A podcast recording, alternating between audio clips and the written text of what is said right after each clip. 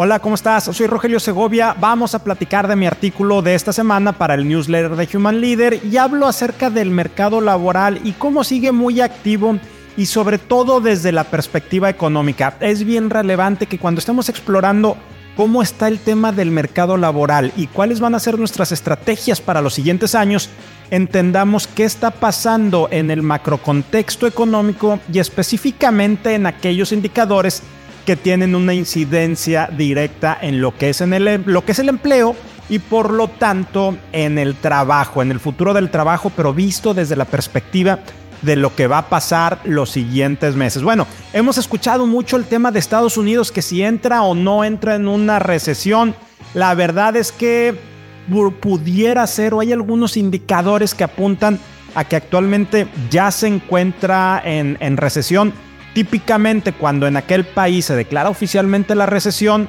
ya lleva 7, 8, 9 meses de haber empezado.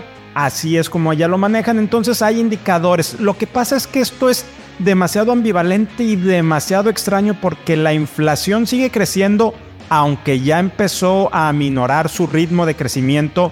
Parece que ya llegó a su tope. Incluso el último reporte en aquel país mostraba ya un descenso. Esperemos que esto empiece a ser gradual.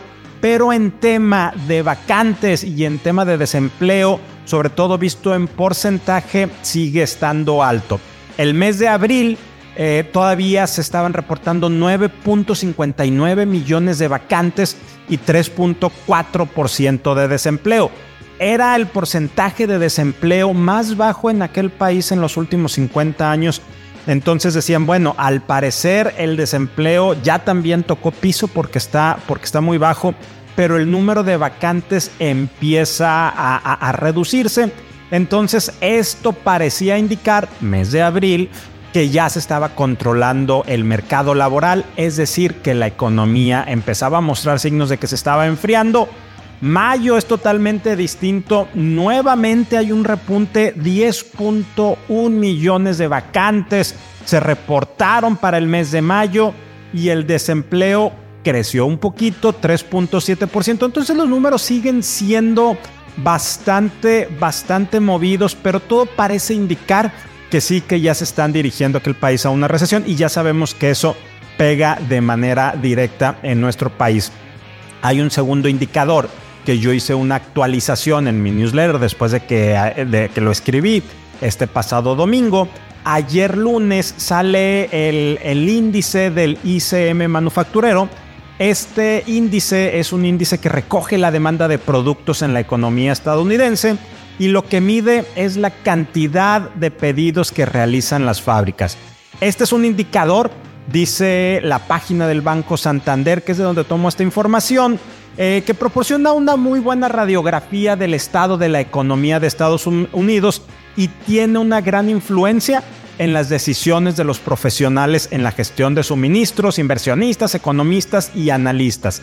Y este número reportaba ayer Gabriela Siller, que ella es analista financiero del, Banco Base, y leo textualmente el, Twitter o el tweet que ella publicó en su cuenta que en Estados Unidos este índice, el ICM de servicios, se ubicó en 50.3 puntos en mayo.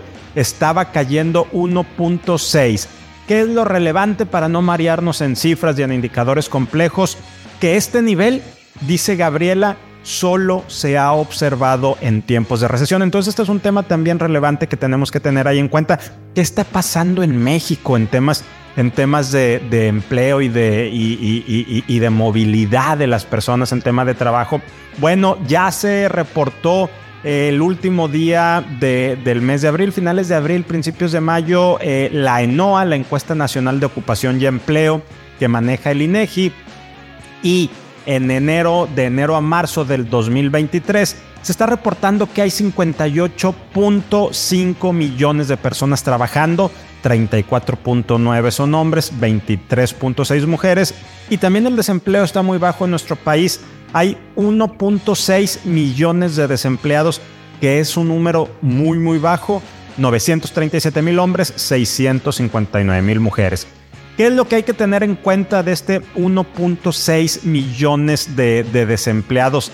que hay actualmente en el país? Bueno, que hay 39.7 millones de mexicanos que están en edad de trabajar, que pudieran trabajar, pero no lo están haciendo. ¿Por qué? Porque son cuidadores, porque están incapacitados, porque no tienen las competencias o porque simplemente dijeron yo ya no quiero trabajar. 39.7 millones. Entonces cuando escuchamos este número de hay 1.6 millones de personas desempleadas, también consideremos este número 39.7. Ese número lo podemos abrir un poquito y de ese 39.7 hay 34.3 millones que definitivamente no están disponibles. Puede ser por muchas razones y habría que andar un poco más en ello. La, la ENOA también nos da un vistazo bastante certero. Y hay 5.4 millones que están diciendo, pues sí, pudiera trabajar o no, no quiero trabajar. Entonces también hay que tener en cuenta eso. Y específicamente, ya con esto termino aquí en el estado de, Nuevo León, eh, hay 2.810.000 personas empleadas. El desempleo, la, tasa también está bastante baja aquí en el estado de Nuevo León, 3.1%. La informalidad, aunque es alta, está en los rangos del 36, es más baja que la media nacional, que anda aproximadamente en el cincuenta y tantos eh, por ciento. Entonces, ¿qué refleja esto? Que Monterrey sigue atrayendo mucha inversión y esto está demandando mucha mano de obra.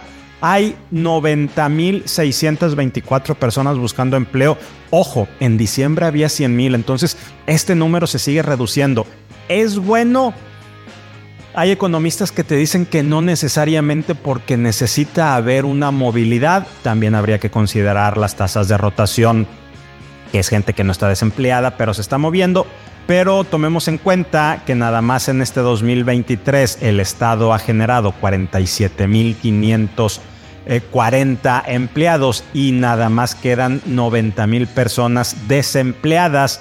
Y, y, la inversión sigue llegando. Entonces hay que tener desde la perspectiva de nuestras estrategias de capital humano mucho cuidado y sobre todo mucho ojo con este indicador.